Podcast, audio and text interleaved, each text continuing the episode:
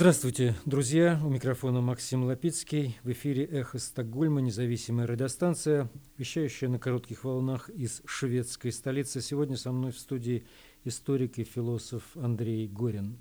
Добрый день. Напомню, что наша станция была создана в середине марта прошлого года по инициативе шведского интернет-провайдера Банхов, уже вскоре после того, как Российская Федерация начала агрессивную абсолютно неспровоцированную войну против независимой Украины. Сегодня 3 февраля 2023 Полномасштабная война продолжается 345 дней, скоро будет год. Швеция и Финляндия продолжают сообща идти к членству в НАТО. Это несмотря на то, что президент Турции тормозит ратификацию шведского членства в НАТО, но дает добро Финляндии. Встреча Хельсинской группы в Стокгольме с темой «Церковь в войне». В Швеции хотят возобновить закрытую в 2018 году добычу урана, чтобы обеспечить топливом как собственные, так и украинские атомные электростанции. Таковы некоторые темы программы, под финал которой вашему вниманию часть стрима правозащитника Марка Фейгина с военным экспертом Юрием Федоровым, где речь пойдет о новой или старой тактике российской армии, что произошло в связи с рокировками в российском командовании.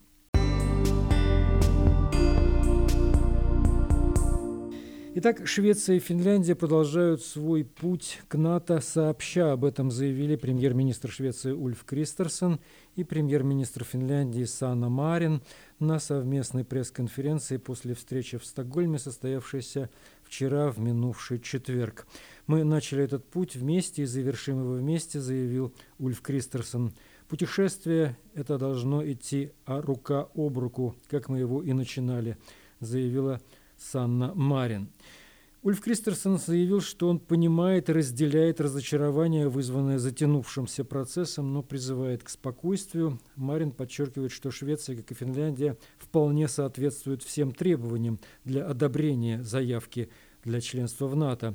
Мне не нравится царящая атмосфера, когда Швеция изображается якобы возмутителем спокойствия. По ее словам, Швеция не является источником проблем.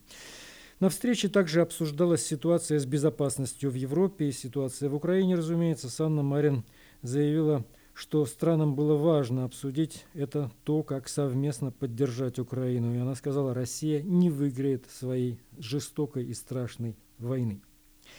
А еще в Стокгольме проходила встреча Хельсинской группы с темой «Церковь в войне». И вот Андрей Горин поучаствовал в этом мероприятии. Эта встреча была очередным собранием э, Хельсинской группы, группы поддержки э, ОБСЕ, которая здесь, в Швеции, насколько я понимаю, существует уже десятилетия. Э, также уже многие десятилетия. Да, да, да э, разумеется. И с прошлой весны, вскоре после того, как я здесь оказался, так получилось, что меня довольно быстро пригласили просто посетить ее э, мои знакомые, э, которые там активисты, Кристер Даллендер, в частности, вот один из деятелей экуменической, экуменической церкви здесь, значит, из среды свободных церквей. Разные темы обсуждаются на этих встречах, но понятно, что сейчас в центре любого собрания Э, интересующегося вопросами э, международной безопасности, э, оказывается украинская, украинская война. И, соответственно, вот эта встреча была посвящена теме церковь. Церковь в войне, где было три панельных докладчика, собственно, вот представитель католической церкви Святого Престола, бывший Э, потом бывший э, архиепископ э, церкви Швеции, и, докладчик в большей степени сосредотачивавшийся на, на повестке свободных, свободных церквей. И, и кроме того, конечно, много говорили о, о православных церквях, о православной церкви, Э, о вопросе, э, собственно, э, православных церковных юрисдикций э, в, Украине э, в настоящее время, прозвучала очень важная фраза э, в, ходе, э, в ходе этой встречи о том, что плохая теология убивает. Да, это, это старое, э, старое латинское изречение.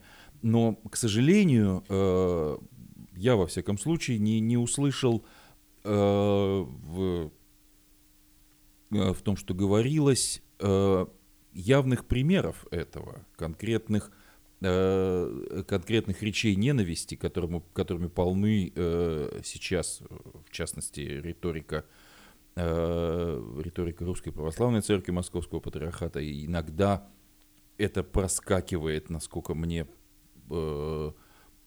удается понимать и, и почувствовать в некоторых Э, свободных церквях в России, э, как можно судить, э, наиболее... Свободных имеется в виду пятидесятники или... Ну, можно еще? их называть евангелическими или неопротестантскими. Да, это то, что, то, что в религиозной мысли называется, если по-английски, это вот evangelical mainstream, собственно. Да, это баптисты, пятидесятники. Это основные, основные нео, неопротестантские деноминации. Э, да, э, что же касается... Э, а вот в среде католической церкви, как, как можно судить, mm-hmm. еще раз говорю я, да, пытаясь следить за этим, находясь здесь, разумеется, наиболее наиболее взвешенная и, и наиболее сдержанная в, во всяком случае в, в, в риторике – Э, значит, католических деятелей, и надо думать, что и в среде, э, и в среде католических верующих.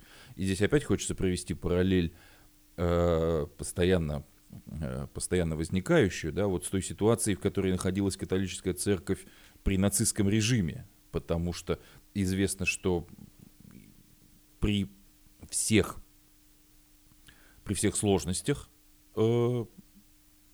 именно католическая церковь, которая, у которой в той же Германии э, в рамках уже, соответственно, вот э, Германской империи, возникшей в 1871 году, да, если мы будем смотреть на, на, на Веймарскую республику, э, а нацистская э, нацистский рейх формально был э, продолжением Веймарской республики, это была та же самая э, та же самая Веймарская конституция, которая, конечно, почти не действовала, да.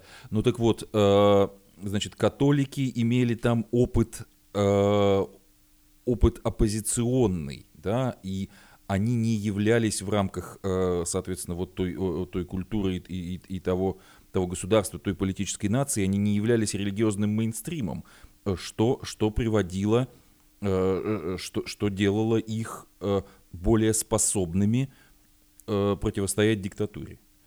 Это, это, это, это, как мне кажется, видно, э, видно и сейчас. Я стараюсь более внимательно э, смотреть за позицией свободных церквей.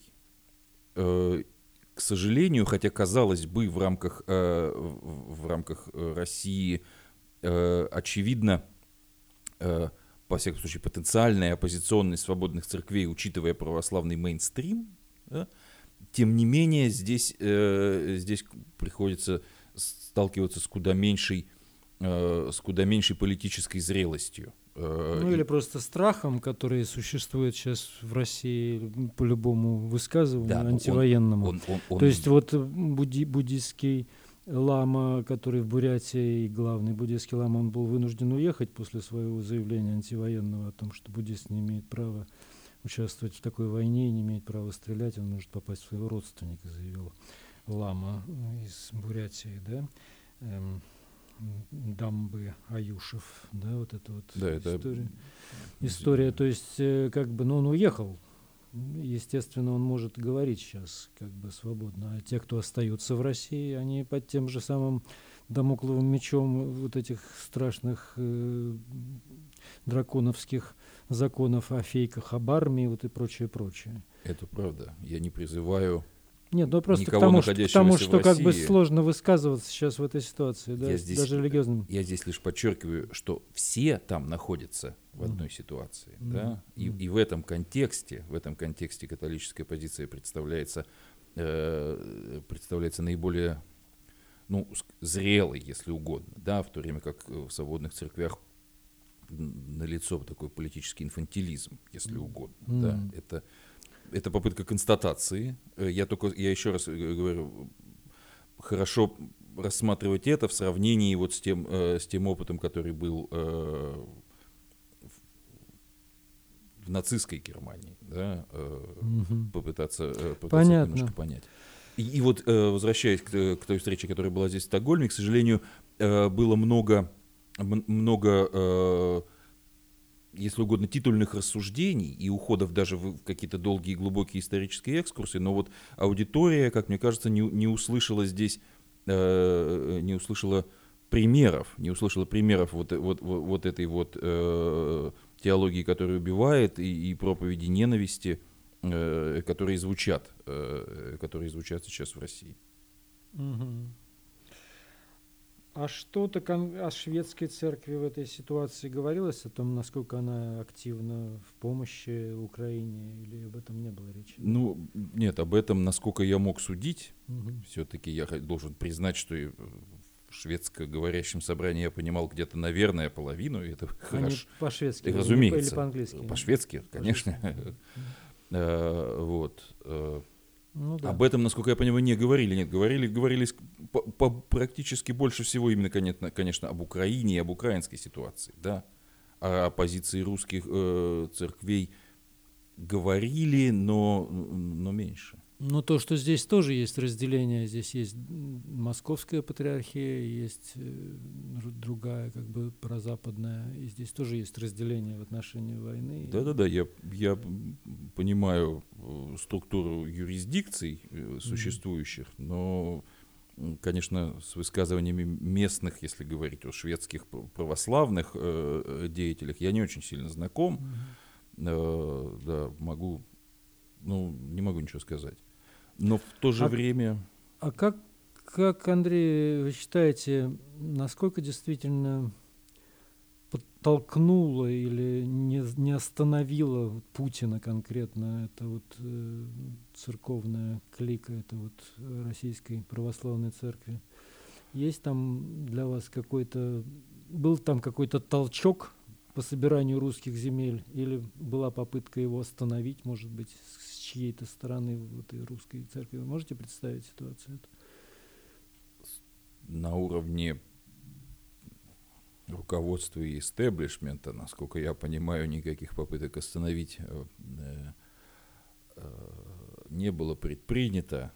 Э, И, и здесь мы наблюдаем, опять же, неоднократно происходивший, ну, во всяком случае, в истории московского государства, вот это наиболее ярко было, э, вот это вот подхватывание, э, если угодно, подхватывание э, государственной повестки и ее теологизация, ее теологизация, но ни о каком ни о каком противодействии речи не идет.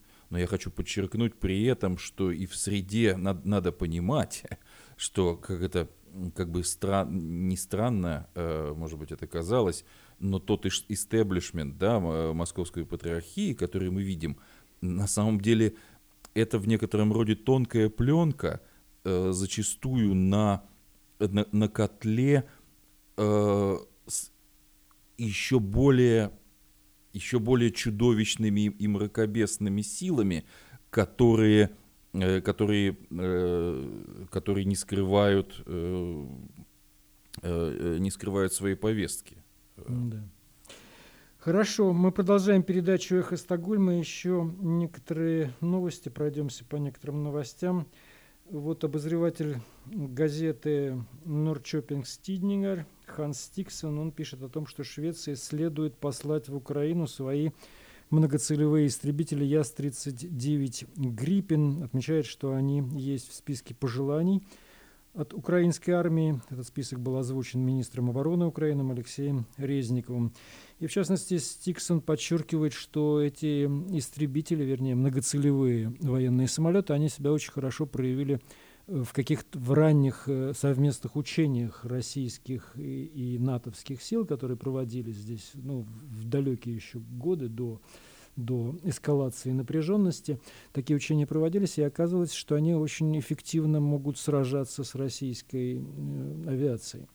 Вот. И, и он еще также подчеркивает, что они значительно более э, неприхотливы в обслуживании, вот в этом в техническом именно параметре по сравнению с американскими F-16. То есть вполне э, боеспособные машины, которые могли бы хорошо поработать в Украине. Вот такое предложение. Думаем, что оно будет рассматриваться дальше, потому что идут различные дискуссии о том, каким еще образом вооружениями именно может Швеция помочь. Еще один интересный вопрос о том, что в Швеции опять заговорили Эба Буш, председатель Христианской демократической партии Швеции, входящей в правительство, она заявила о том, что в Швеции необходимо возобновить добычу урана. Напомню, что в 2018 году, когда у власти были социал-демократы при поддержке левой зеленой партии, э, урановые, урановая добыча была в Швеции полностью закрыта. И тогда не принималось во внимание то, что шведские реакторы еще долго будут нуждаться в ядерном топливе. Тогда была речь о том, что шведские атомные реакторы будут полностью закрываться.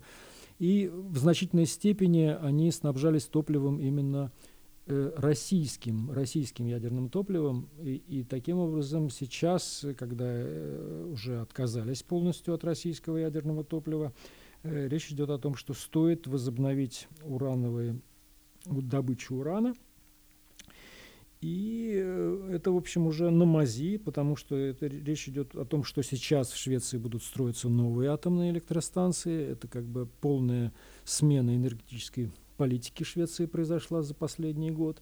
Очень резкая смена политики. Это тоже, кстати, связано с этой войной, затеянной Путиным, когда э, он стал шантажировать мир и нефтью и газом. И, в общем, понятно стало, что атомная энергетика имеет новый шанс, и она по получит новый шанс в этой связи. Вот. И еще, кстати, интересно, что в Швеции расположен в Вестеросе существует такая фабрика Westinghouse. Это американская фирма, имеющая в Вестеросе обогатительную фабрику. И она тоже может поставлять уже переработанный уран, ядерное топливо для реакторов, работающих по российским технологиям, в том числе снабжать таким образом этим ураном и украинские тоже атомные реакторы, что немаловажно в этой нынешней ситуации. И э, еще одна интересная новость. Здесь таможня доложила о том, что э, в этом году было очень много на таможне задержано собак, которые незаконным образом, без соответствующих документов, без соответствующих прививок, пытались люди провести в Швецию, понятно, из Украины. Вот 114 собак в прошлом году было задержано, которые везли украинские беженцы. Их помещают в приемники, такие специальные карантины. Вот. Но это дорог, дорогая вещь, и часть, там, печальная история, но усыпили. Ну, вот такая история с собаками.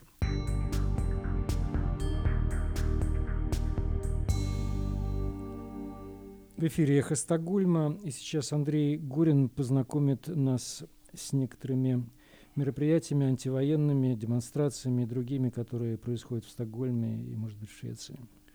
Да, и я надеюсь, что э, об этом мы будем, э, э, будем, соответственно, рассказывать регулярно. Я э, основываюсь э, на тех анонсах, э, которые подготавливает э, антивоенный комитет э, в Швеции э, Russians Against War. Э, и тогда, когда мы говорим об этом, некоторые из э, этих событий уже, уже произошли. Самое главное, и, и то, что, то, что происходит регулярно, касательно массовых собраний, манифестаций, демонстраций, это то, что в понедельник, по понедельникам в 12 часов в Стокгольме, Вестеросе и Хельсингборге происходят, э, происходят эти встречи. В Стокгольме в 12 часов на Норрмальмсторге продолжаются вот эти вот понедельничные движения Måndagsrörelsen, которые, которые имеют очень, очень давнюю историю.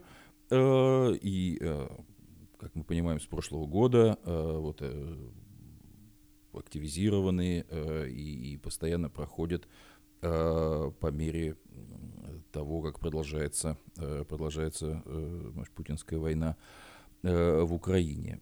Значит, 12 часов по понедельникам на Normal Story. В Вестеросе э, на Фискарторит э, тоже в 12 часов э, проходит э, краткая по расписанию, она обозначена как 12-12-15, э, манифестация за мир и, и демократию в Украине. И в Хельсингборе тоже э, в 12 часов на, на Сторторит э, проходит э, такая, же, э, такая же манифестация. Э, по воскресеньям, э, вот в это воскресенье, соответственно, э, в 12 часов на Сергельсторе состоится манифестация, организованная Нортик Украина форум, основной организацией, координирующей в Швеции активизм и все усилия по оказанию поддержки оказанию поддержки Украине в, э, в этой войне э, в 12 часов 5 э, февраля, воскресенье, на, на Сергельсторе. Из того, что уже состоялось, мы говорили, в частности, вот о встрече Стокгольмской Хельсинской группы о церкви, церкви в войне, то, что было во вторник, 31 января, а в прошедший четверг, 2 февраля, в обществе защиты окружающей среды была встреча э, о собственно, окружающей среде э, и, и климате в э, войне в Украине, э, где, где упоминались, э, в частности, э, такие, такие аспекты, э, как повреждения, э, связанные непосредственно с э, самой войной, э, риски, э, опять же, э, вот упомянут, упомянутой ядерной энергетики э, в, э, в этой связи, э, последствия, э, последствия этого э, для, э, для, лес, для лесов и, и, и, и для, э, и для экосистем, э, в частности, но это те вопросы, на которых э, значит, общество защиты окружающей среды э, сосредоточено и поднимало уже не раз их в контексте того ущерба, который война в ее значит, нынешнем вот характере ведения, который война оказывает на окружающую среду и климат. Вот таковы вкратце, и наверняка, конечно, происходит еще множество разных э, встреч и, и, собраний э, в контексте украинской войны. Вкратце анонс и упоминание того, что уже состоялось.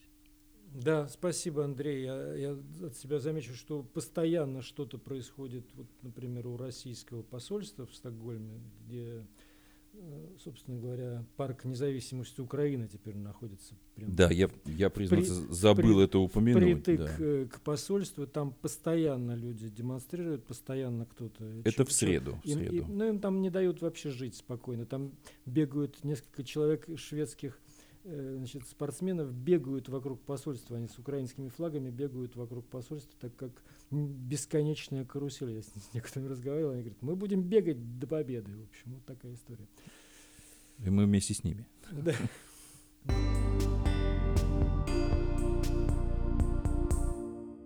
Вы слушаете «Эхо Стокгольма». Напомню, что мы в эфире по вторникам и субботам на коротких волнах в диапазоне 31 метра – Частота 9670 кГц. Мы вещаем в 10 вечера по Киеву, в 11 часов по Москве. И выкладываем наши программы на платформах Telegram, SoundCloud и Apple Podcast. Сейчас вашему вниманию мы предложим часть стрима правозащитника Марка Фейгина с военным экспертом Юрием Федоровым, где речь пойдет о новой или старой тактике российской армии, тактике, связанной с рокировками командовании российской армии. Да, ну вот, мы сегодня решили, знаете как, э, несколько обобщить э, в канун всякого рода значимых событий.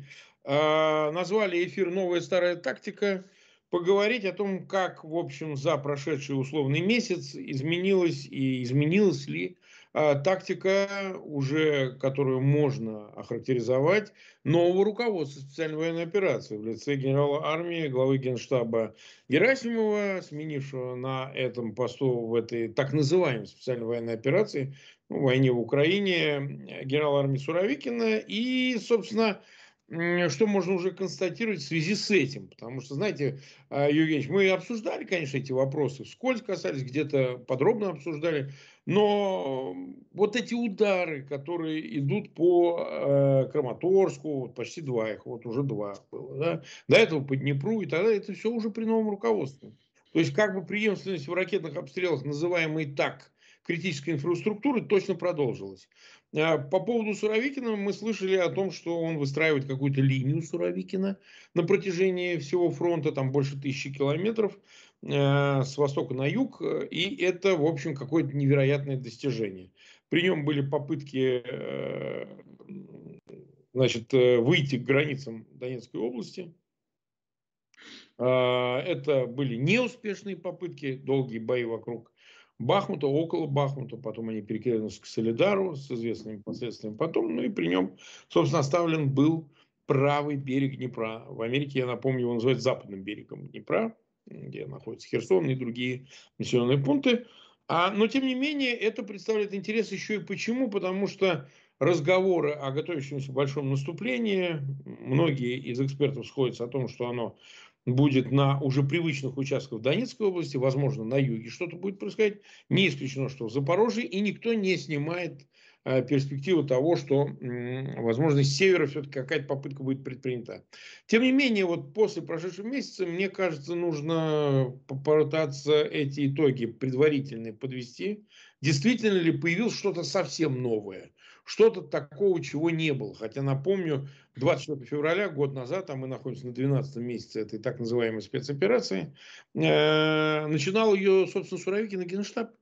Вот. А если уж по поводу ЧВК Вагнер мы много поговорили, но если будет время, вскользь коснемся, то по поводу в целом как бы планов Генштаба и, собственно, средств их реализации, я имею в виду самого Герасимова как руководителя теперь нынешнего этой операции. Ну, в общем, мне кажется, уместно поговорить было сегодня в четверг.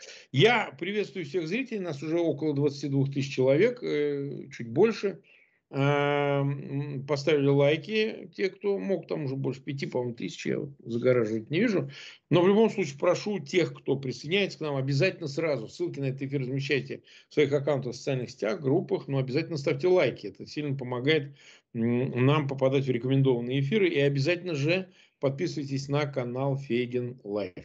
Ну, так вот, э, вам слово, Евгеньевич, как бы вы это все оценили, если в целом ну и потом тогда поговорим о деталях и всем, что является их производными, там, поставка вооружений, будущие поступления и так далее. Вы перечислили массу раз, самых разных вопросов, ну давайте попробуем начать по порядку. Значит, э, первый, что я, первое, что я хотел бы сказать, это то, что э, было бы, наверное, э, неверно или не совсем верно э, говорить о том, что вот э, был какой-то, была какая-то стратегия или тактика Суровикина, до этого что-то другое было, кто-то, вот менялись руководители или командующие теми или иными участками, потом командующие уже всей операцией. Как мне представляется, Эм, с самого начала и вот э, до последнего дня э, руководили операцией в общем, э, в общем все-таки в генеральном штабе. Это особенно ясно было до того, как эм, был назначен генерал Суровикин командовать всей этой специальной, в кавычках, военной операцией. И вот почему. Значит, было, об этом много писали, было четыре группировки войск. Центр, запад, центр, восток и юг.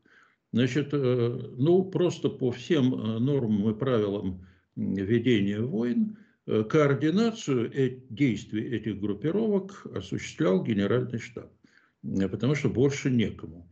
Э, значит, какие-то горизонтальные связи, наверное, между командующими и штабами этих группировок, конечно, были, но вся координация шла через генеральный штаб. Это во-первых. Во-вторых, именно в генеральном штабе утверждали, оценивали, утверждали, корректировали планы действий Э, каждой из этих э, четырех группировок. Э, занимались этим, как я понимаю, скорее всего, кто-то из, ну, на, так сказать, повседневном уровне, кто-то из заместителей Герасимова, а принципиальное решение по действиям войск все-таки принимал Герасимов. То есть с самого начала операция развивалась, шла Э, по тем планам, указаниям, э, директивам, которые все-таки спускались э, сверху из генерального штаба, ну просто потому что иначе воевать невозможно. Нельзя, ну это что-то, наверное, напоминало бы какие-то средневековые войны, а в общем в современных условиях вся координация действий вот этих четырех группировок, все это задача и функция генерального штаба. Появление Суровикина, я бы сказал, эм, ну, осложнило всю эту схему командования, э, тем более, ну, потому что было не совсем ясно, э, какие конкретно полномочия имеет э, командующий специальной военной операцией. Ну, по всем предположениям, которые могут быть сделаны, хотя об этом точно знают достаточно ограниченное количество людей, но можно предположить, э, что Суровикин отвечал, конечно, за э, действия всех э, вот этих четырех группировок, на которых я говорил, но все его контакты с ведомствами, с ведом, другими ведомствами, ну, гражданскими, с военными округами и так далее, все они все равно проходили через генеральный штаб, а действия, э, планы и э, планы операции, планы действий все равно утверждал э, генеральный штаб, все равно он следил за тем, что происходит на поле боя, все равно именно Герасимов в конечном итоге, ну в конечном итоге, конечно, Путин принимал все принципиальные решения, в том числе и по нанесению ударов, Э, ракетами по тем или иным целям на территории Украины.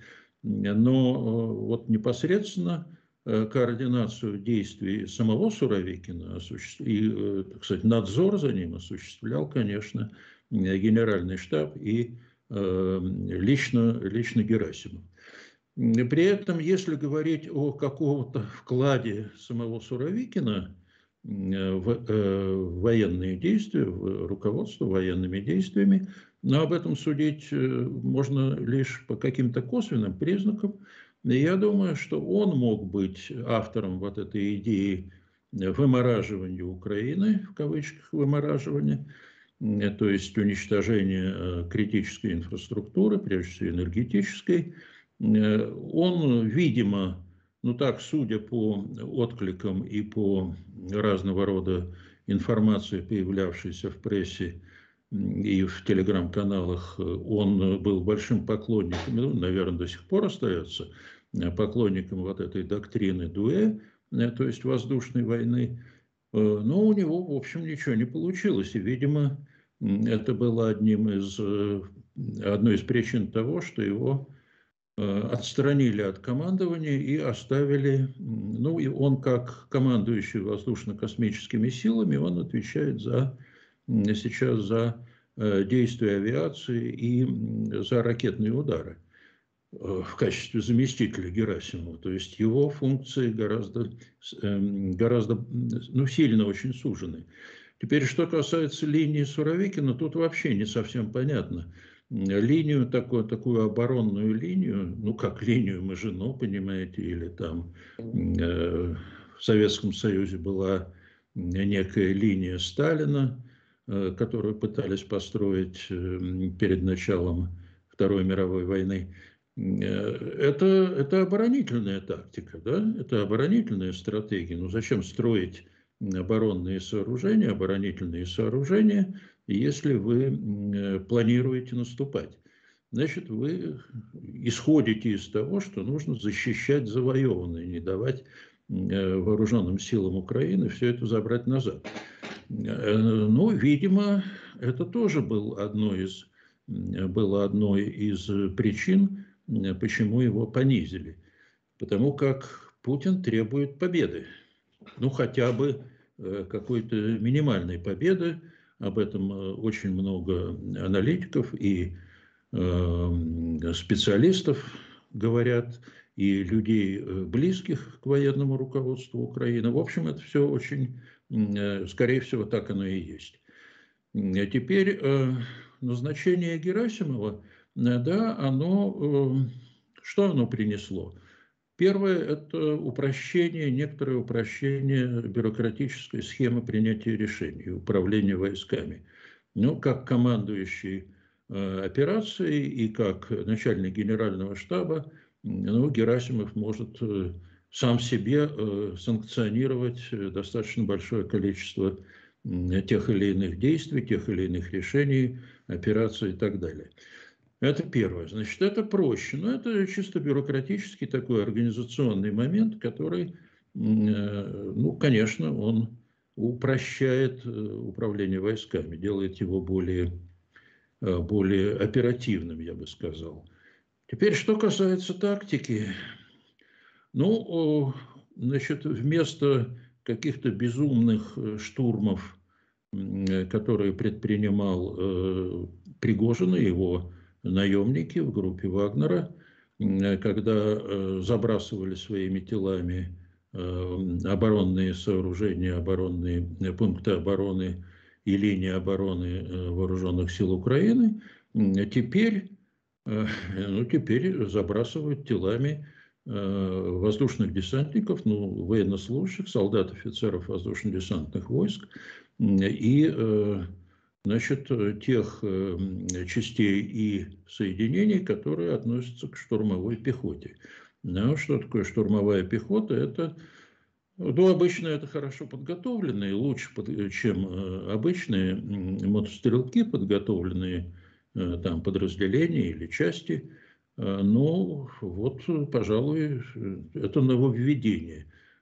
Хотя та же самая, та же самая тактика, то есть такими волнами накатываются на оборонные линии, на линии обороны – Э, пытаются, вот, э, значит, волна идет, э, либо она достигает какого-то успеха, там захватывает тот или иной дом в Бахмуте или где-то еще, потом откатывается, потом артиллерийский налет, потом новая волна. Как я понимаю, вот то же самое продолжается и сейчас, но за тем исключением, что в пластиковые мешки черного цвета значит, запаковывают не только наемников или бывших заключенных, но запаковывают тех, кто э, принадлежит, по крайней мере частично, э, принадлежит к, ну, к элитным войскам, к элитной части российских вооруженных сил, ну, сухопутных войск, конечно, то есть воздушные десантники, хотя это отдельный э, род войск, ну, не будем здесь вдаваться в эту терминологическую путаницу, Значит, э, морская пехота частично, там какие-то еще действия есть. А что еще происходит? Значит, мобилизованные. Мобилизованных, как я понимаю, э, ну, стараются влить, как бы влить в уже сложившиеся, имеющие боевой опыт части и подразделения. То есть вот есть там батальон, есть полк, который понес потери, ну, допустим, там 30 или 40 процентов потерь э, безвозвратных, значит, туда э, вливают, э, вот для восполнения потерь вливают соответствующее количество вот этих свежемобилизованных людей. Это, в общем, в этом есть определенный резон, потому что ну, люди действуют по принципу уч, учись у опытного коллеги, ну или там, я не знаю, сослуживца, действуй как я, ну вот они и так, таким образом ну, пытаются приобрести боевой опыт, пытаются приобрести способность выживать, если это возможно. И э, дальше, э, дальше Герасимов, ну, в полном соответствии с тем, как его учили э, в академиях, военных училищах, он использует, пытается использовать численное преимущество, что, ну, ничего другого у него не остается делать. Ему не остается делать. Э, численное преимущество, видимо, на определенных участках фронта он обеспечил за счет э, мобилизованных, путем привлечения мобилизованных, путем значит, восстановления боевой, боеспособности сильно потрепанных, но сохранивших еще какой-то костяк Э, частей соединений.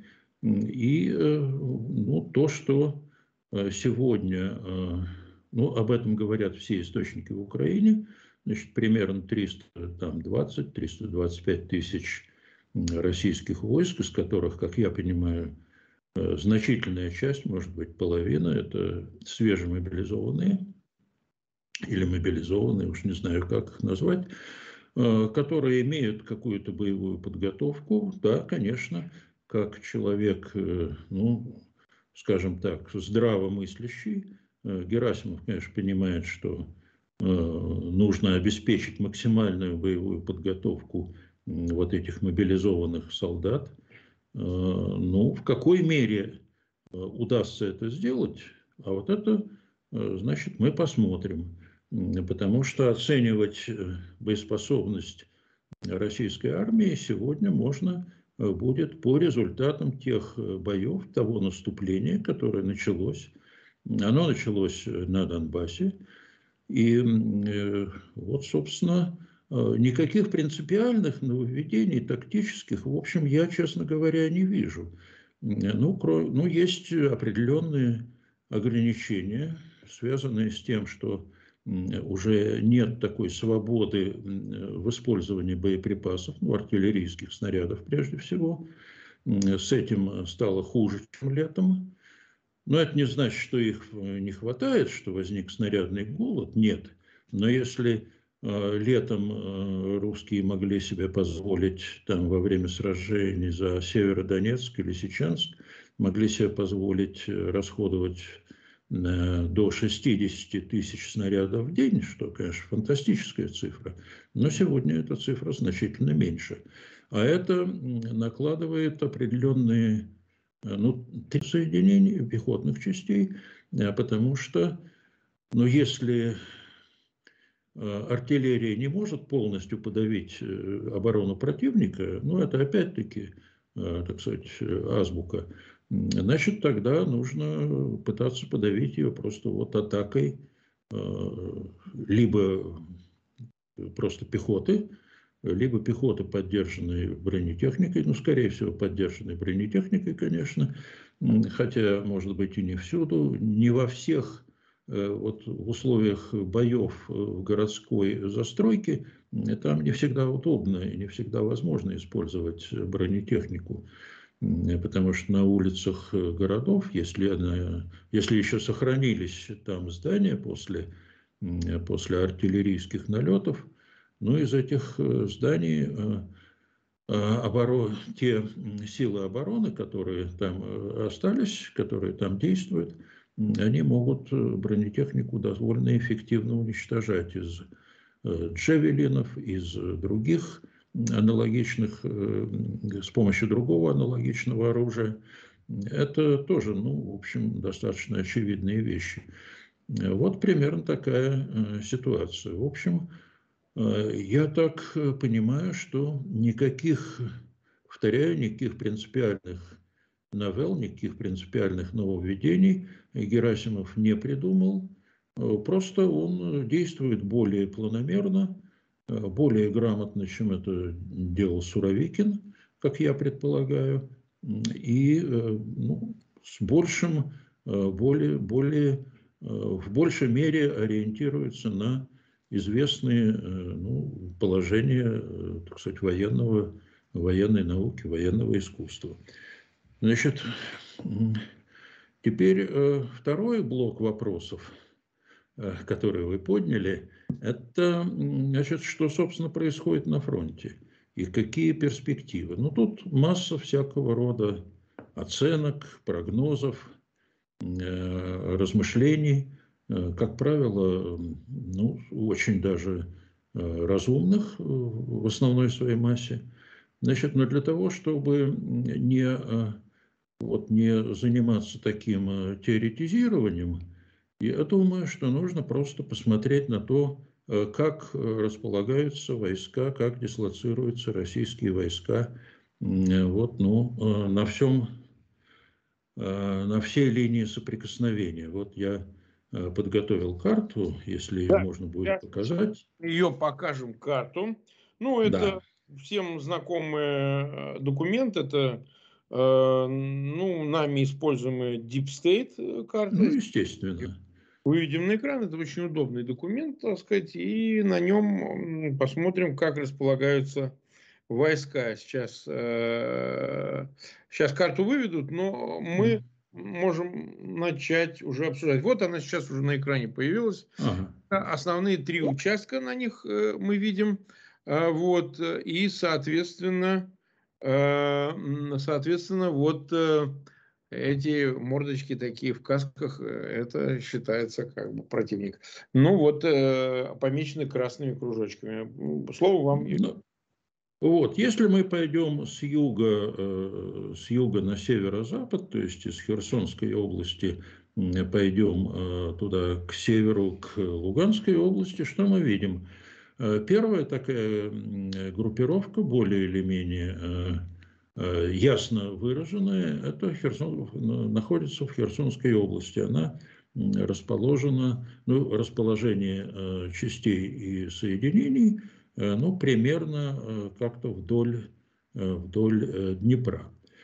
Они довольно разрежены и, ну, судя по всему, предназначены прежде всего для, для обороны. Хотя, честно говоря, я не очень понимаю, Э, как и для чего, как, как можно э, действовать э, в обороне на этом участке, потому что враждующие стороны противников разделяет река Днепр, форсировать которую ни та, ни другая сторона, как я понимаю, не собирается. Это удовольствие ниже среднего, это очень тяжелая операция – Поэтому, э, ну, видимо, э, какие-то, какой-то резон э, в российском генеральном штабе видят в том, чтобы держать там определенные, определенное количество войск.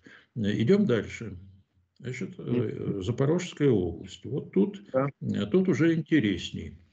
Тут интереснее мы видим такое сгущение вот этих значит, фигурок в касках – их там довольно много, так, э, по моим э, подсчетам, порядка 9 э, или 10 вот этих фигурок, которые обозначают либо полки, либо бригады. Для чего они тут расположены? Ну, тут ответ может быть двоякий, тут не совсем понятно. Либо это подготовка к наступлению, это части, которые готовятся наступать, значит, э, где-то в район, э, видимо, по направлению Корехова, либо это части, которые предназначены для обороны вот на этом направлении. Хотя зачем их э, концентрировать вот, вот в этой части, вот именно в этой части, если, ну, значит, можно предположить, что именно там российский генеральный штаб либо ожидает наступления, вооруженных сил Украины, либо, э, либо именно там все-таки готовится какой-то удар, э, какое-то наступление. Но я так предполагаю, но это только предположение, но никоим образом не, не какой-то прогноз, что это скорее какая-то попытка, если будет наступление оттуда, это попытка отвлекающего удара.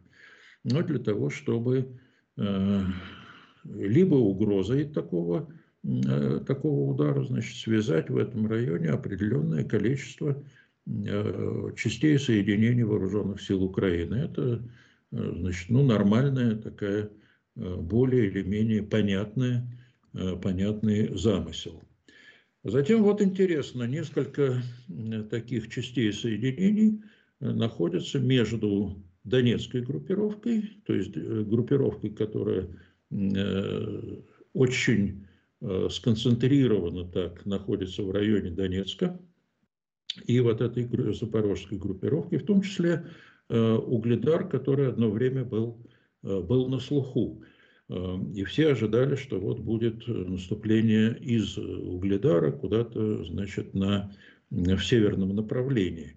Но там, видите, ну, пока нет э, серьезных, э, серьезных наступательных группировок, пока не видно. Я повторяю пока, потому что эта картина вот на сегодняшний день, э, а через неделю она может измениться, и измениться очень сильно, а может и не измениться. Ну вот на сегодняшний день она вот такая. И исходя из этого мы можем эм, какие-то выводы делать.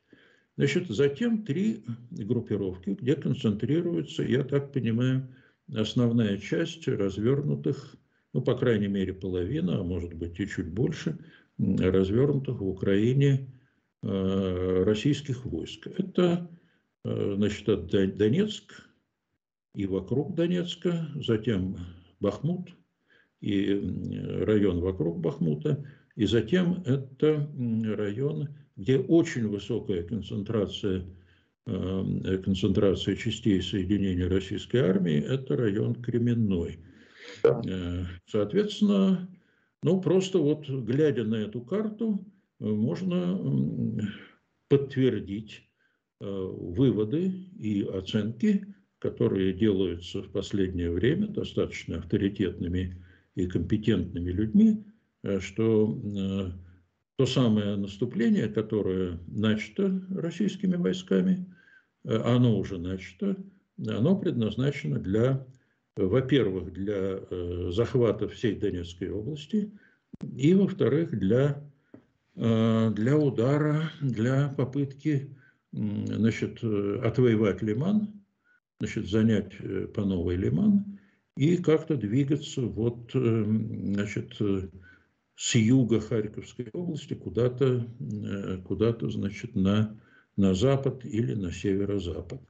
Э, таким образом, вывод, он просто напрашивается, который э, можно сделать из вот такого, пусть очень поверхностного, но все-таки какого-то анализа того, как расположены российские войска, значит, понятно, что, ну, мне, по крайней мере, понятно, что первая и главная задача – это занятие Донецкой области. Теперь э, тайминг, расписание, да. время. Да, да, тут э, обычно, э, ну, как всегда, э, наши политологи, ну и российские, и в Украине, значит, привязывают итоги наступления или какие-то какие э, такие военные операции к неким сакральным датам, ну, сакральным датам для Владимира Путина. Потому ну, что для... Говорить годовщине начала этой так называемой специальной операции 24 февраля. 24-го, а 22-го говорят, ну, по крайней мере, никто этого не, не опровергает, говорят, что Путин будет выступать с посланием Федеральному собранию. Скорее вот э, две, послания. две вот эти даты, они как раз э, значит, заставляют предположить, что к этому моменту э, российские войска должны, должны занять Донецкую область. Ну или как минимум выйти ну, куда-то поближе, вблизи к Э, Краматорску, Славянску, э, ну, возможно, Константиновке. Но тут трудно сказать, где это, где эта махина, э, вот этот вот каток российский военный планирует. Ну, планирует, конечно, занять всю Донецкую область, но где, где он остановится или где его остановят, к началу 20-х чисел февраля, мы, конечно, не знаем. Но вот замысел, по-видимому, такой. Дальше. Но помимо вот этих сакральных дат, есть еще фактор, как говорили э, в советское время философы, марксисты, есть фактор объективный.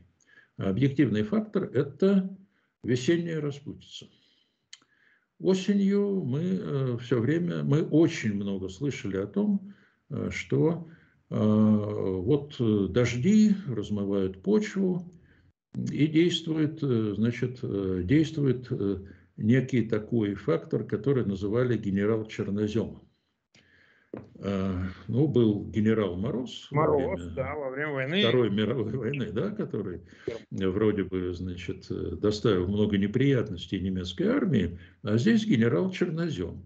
Чернозем вообще очень хорошая штука, плодородная, но танки по нему, когда он э, размокает, ездить не могут. А весенняя распутица, она э, весенний паводок э, вообще называется, он э, даже может быть посильнее, чем осенний. А, и вот, э, знаете, готовясь к этой передаче, да. я случайно совершенно нашел значит, материалы, документы некой Международной ассоциации автомобильных перевозчиков. Так вот, э, значит, в этих документах есть ссылки на распоряжение и решение Кабинета министров Украины об ограничении движения э, автотранспорта по некоторым дорогам э, общего назначения, как они пишут, во время вот марта-апреля, главным образом марта-апреля, но в разных областях, значит, вводились ограничения – ну, перечислялись там разного рода э, нагрузки на ось. В общем, большегрузный транспорт по некоторым участкам дорог, причем это дороги с твердым покрытием, асфальтированные или бетонные, э, значит, ему резать запрещалось. Видимо, запрещалось, потому что твердое покрытие, то ли, ну, это специалисты должны разбираться, почему это так. В общем, понятно, что Э, большегрузный транспорт в условиях э, весенней, э, именно весенней, весеннего паводка, он может сильно повредить дороги. Но что такое большегрузный транспорт? Это 10, 12, 15 тонн фура. А, ну так я предполагаю. А танк весит в 4 раза больше. Где-то Значит, да. Вот да. этот трейлер, который везет танк, я уж не говорю, если танк сам едет по дороге с твердым покрытием и гусеницами, значит, весь асфальт э, превращает в какие-то обломки и крошку. Значит, э, вот этот весенний паводок, он э, примерно на месяц, а может быть и на полтора, на 4-5 недель может затормозить ход военных действий. Соответственно, что получается, если мы посмотрим вот на этот климатический фактор? Это объективный фактор. Тут Э, ни генерал Герасимов, э, ни никто еще отменить это дело не могут. Э, ну, Господь Бог так распорядился. Таким образом, если российские войска не выходят на границу Донецкой области, как им повелел Владимир Путин, значит, тогда до, до середины апреля Э, неизбежно интенсивность военных действий серьезно снижается. И тогда мы видим, будем э, следить за тем, как э, будет развиваться ситуация уже во второй половине весны и в начале лета. А к этому времени, опять же, вот тут есть вот этот самый тайминг, уже могут появиться достаточно э, большом количестве э, западные вооружения, танки «Леопард», которые вызывают э, очень серьезную тревогу у российских, эм, у российских генералов и у Владимира Путина. Он ну, даже, значит, если перебиваем, сегодня вы слышали, выступая там, я так понимаю, в Волгограде, я просто вот мельком услышал про эти, значит, немецкие леопарды с крестами. Значит, вот он э, все туда же, в ту же сторону. И опять же, бандеровцы, весь набор. А, значит, сейчас это истерика в идеологическую плоскость перешла, вы заметили, да? То есть сжечь их нечем, mm-hmm. мы будем сжечь и платить деньги. И Песков это же также подвыл про то, что, ой, да это так легко, ну ты иди, вон, возьми гранатометика, поди его сожги, этот танчик. А, значит, сам. Будет интересно на тебя посмотреть. А вот мне кажется, вот сейчас какой-то дрейф пошел в сторону, что же вы, звери, делаете.